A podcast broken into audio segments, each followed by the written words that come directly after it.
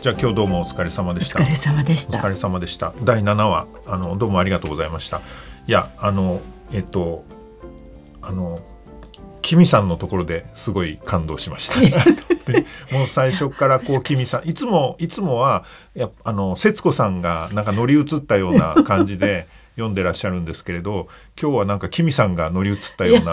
感じがして。乗り移ってほしいと思ってたんですけどなかなかはい。いえいえあのえっとそのなんていうかやっぱりキミさんってすごくそのあのエネルギッシュで、はい、あのどんどん変わっていくというか、えー、あのまあケロッとそうですよね、えー、結構さつきに対して優しくなったりやっぱりね娘二人が可愛くって嫁いびりしたり、ね、いろいろ。そうですね。だあのだからそこら辺をなんかもうあのすごくあのううまく今日読んでいただいてる感じがしましてまあいつもあの いつもうまく読んでいただいてるんですけどだからそのコロコロ変わるっていうことで言うとあの久子と邦子も。ええ。ええ、いや私ねこの台本読んでて一番面白かったのはあそこですね。あのあのお父さん倒れた後久子邦子が一緒にお見舞いに来てでもうお父ちゃんがあんなね管つながれてかわいそうって2人揃って泣いててお母さんがあのあなたたち2人がねお父さんについてってくれたらどんなにお父ちゃん喜ぶかからないって言ったら途端に泣きやめてもう泣いていないっていうのがね今まで泣いていた久子と邦子がはっと顔を上げる。もう泣いていないっていうこの遠書きが一番面白かった。橋田さんらしいなと思って、そうですね割とこの橋田先生のこのあの登場人物のキャラクターっていうのはあのガラッと変わるのがまあ魅力というかあの、まあ、実際そういう方あのいらっしゃるので あのその納得できる方多いんじゃないかと思います。そこはちょっと誇張されてこうカリカチュアされてるところが面白いんですよね。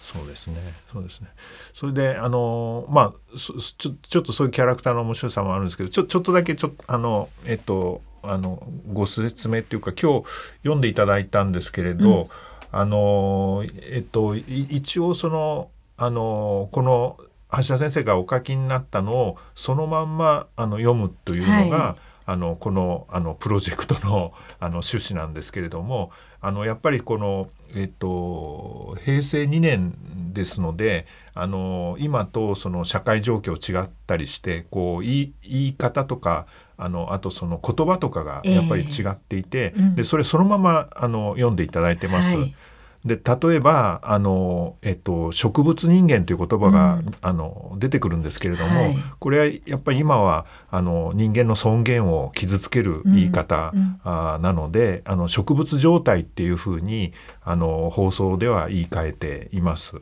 うん、でも一応その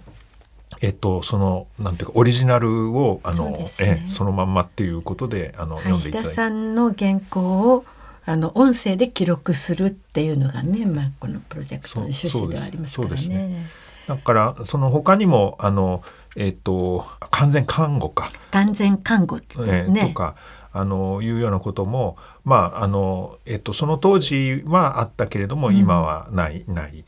看護基準かな？看護基準というふうな言い方になったり、うん、えー、そうなんですか、えー、あのえっ、とやまあ、完全看護っていうと、まあ、なんか1対1であの看護婦さんがあの看護師っていうのか今今はそうですね。看護師さんです、ね、えー、1対患者さんに対してあの1対1っていうふうにこうあの思われる方もいるんですけれど、まあ、それあのやっぱりこうあの現実的に不可能なので、えー、7対1とかですね、うん、患者さん7人に対して1人とかそんなようなあの、えーと、基準にあの今変わってきていたりとかあと付き添いもあのないんですよね。えー、まああの病院によってはそのなんていうか OK もらったら付き添いできるっていうところはありますけど基本は付き添いなくてあの、まあ、このドラマの中で、えー、そのまあねさっきの久子邦子のところでもあの付き添うとか そういうようなことになるとその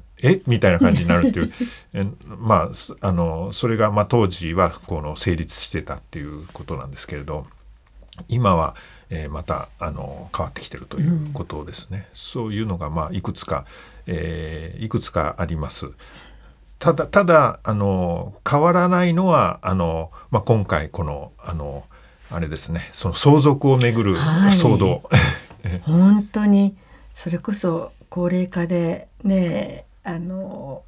一人暮らしも多くなって、えー、まあ子供たちなんていうのかな子供の数も少なくなったせいなのかななんか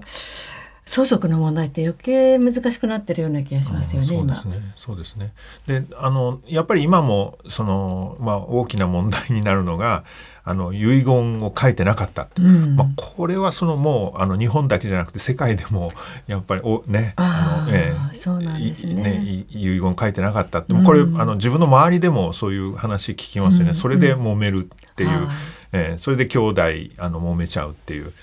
あのそれはあのすごいこう家族の中で大きなそのドラマチックなあのものというふうにでそれをこうあのストレートにあの書いてらっしゃる。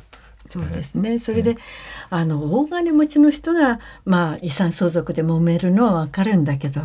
あのほんのまあささやかな財産を争うことが今も多いようですね。そうですね。そうですね。だから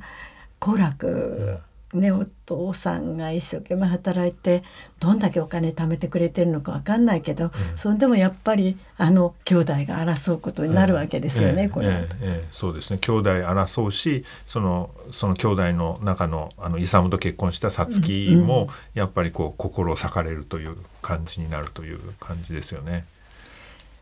やっぱり書いとかなきゃいけない。書いときゃいけないっていうことですよね。橋田さんもあのやっぱりそのことはいろいろお考えになってたんでしょうね。あの、芦田財団をこう作られたのもこの脚本書かれたずっと後ですもんね。えっとですねこえっとですねこの脚本をえー、まあほぼこの「渡る世間」のスタートの時に財団ができたっていう感じですね。そうなんですか、はい、やっぱりなんかそういうこともこ念頭におありになってああると思いますあると思います。それとかあの、えっと、病気のことを本人に言わないとかいうようなこと出てきますけども、うんうんはい、あのそれもその、えっと、ご主人があの、えっと、病気ながんになられて、うん、であのそのことをあのずっと言わないであの。えー、春日の局 NHK の春日の局をずっと書いてらしたっていうことも実生活であの先生はそれをやってらしてだからあのそういうこうあの思いもここにあのあるのかなっていうふうにこう思います。はい、あとドラマ見てるとね私は野田家、あの弥生のね家族を見てるともう本当に怒り心頭にあそうですよね。あのそう。そうそう最初の頃ですよね、えー、あのえっ、ー、と、えー、最初の頃はそうそうだったですよね、えー、えー、あの子供たちがもう本当に、えー、あの許せないし亮さんの、夫の亮がもうまたね、ひどい家族だと思ってたんだけどで、弥生さんがね随分忍耐して耐えてる女っていう感じだったんだけど、ここまで言われないと子供にここまで言われないといけないのかみたいな感じが。今回も多少はそういうのはあるんだけど、うん、だんだんね、あのなんか女として働く女性としての目覚めがねあそうですね。あって。ええ。外泊もするし、ええ、それでなんかあの帰らなくていいのって言われた時もなんかこうちょっと笑ってあのいなすみたいな感じもあったりして、ええ、なんかね働く女性としての共感が湧いてきますね。はい。あのよろしいかと思います。そうですね。そそんな感じでそのあれですよね。この前半の大きなあの盛り上がりはこの相続問題なんでこれからますますこの、えー、なんなんていうかこう揉め方が大きくなっていくんですけれども、えー、それのまああの出発点ですよね。そうですね、えー、ここからまた大きな波が押し寄せてきますね。はい、そうですねじゃあそれを楽しむ。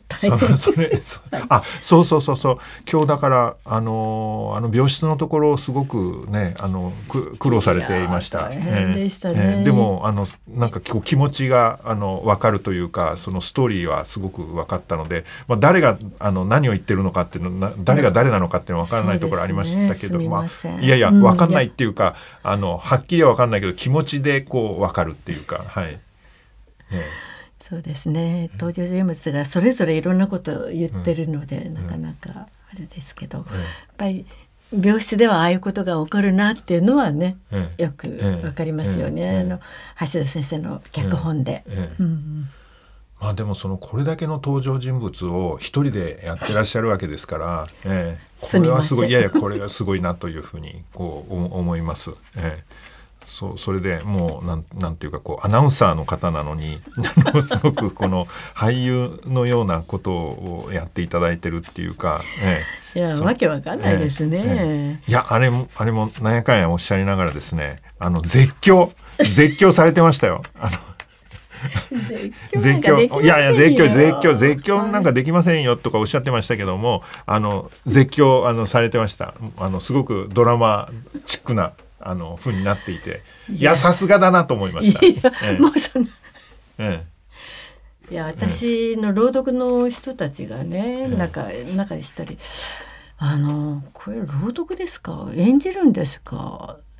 あなんか朗読が分からなくなりました」っていう人がいるんですよ。私の朗読の勉強会の人でね。あ。ああちょっとまずいのかなと思ったりもするんですけどね。朗読とこのこう演じるっていうのはちょっと違うと思ってるんですけどねでもこの場合はただ棒読みしてもちょっと伝わりにくいと思うのでね。そうですね。まあとがきのところがその、なんなんていうかこう朗読というかアナウンサーっていう感じ でそのセリフのところはそのアナウンサーだけどすごく気持ちが入ってるっていう。これすごく僕失礼なこと言ってますか？いやいやいやそんなことないですよ。だええ。あのそうなの。だから朗読の中のセリフとちょっと近いんですよね、今私が読んでるのは。本当に演じたらもっと全もう全身全霊でみんな演じ演じきるとまたこれこれ一応朗読の一つの形だと思って読んでるんですよね。ええだからあのやりすぎてはいけないしはいはいはいやらなすぎてもいけない。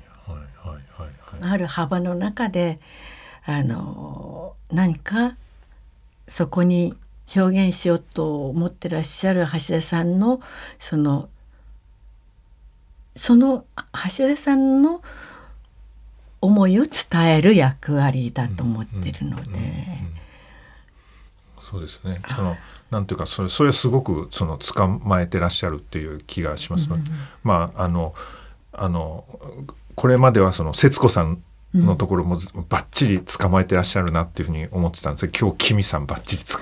捕まえられたっていう感じがして。えまあ。ええ。えあのすごくこのなんていうかエネルギッシュな方なんですね。全然違うんですよね、節子さんそうとキミなんですよさんっていうのはねキャラクターが、はい。でもどっちもエネルギッシュではあるんですよね。あそうですね、んん。そうですね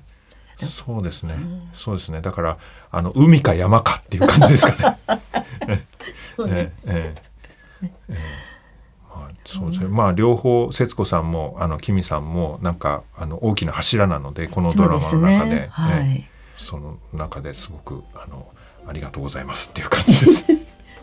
またじゃあ楽しみに、そうですね。これからまたあのどんどんううねっていくと思いますんで、はいあのよろしくお願いします。よろしくお願いします。ありがとうございますじゃあありがとうございました。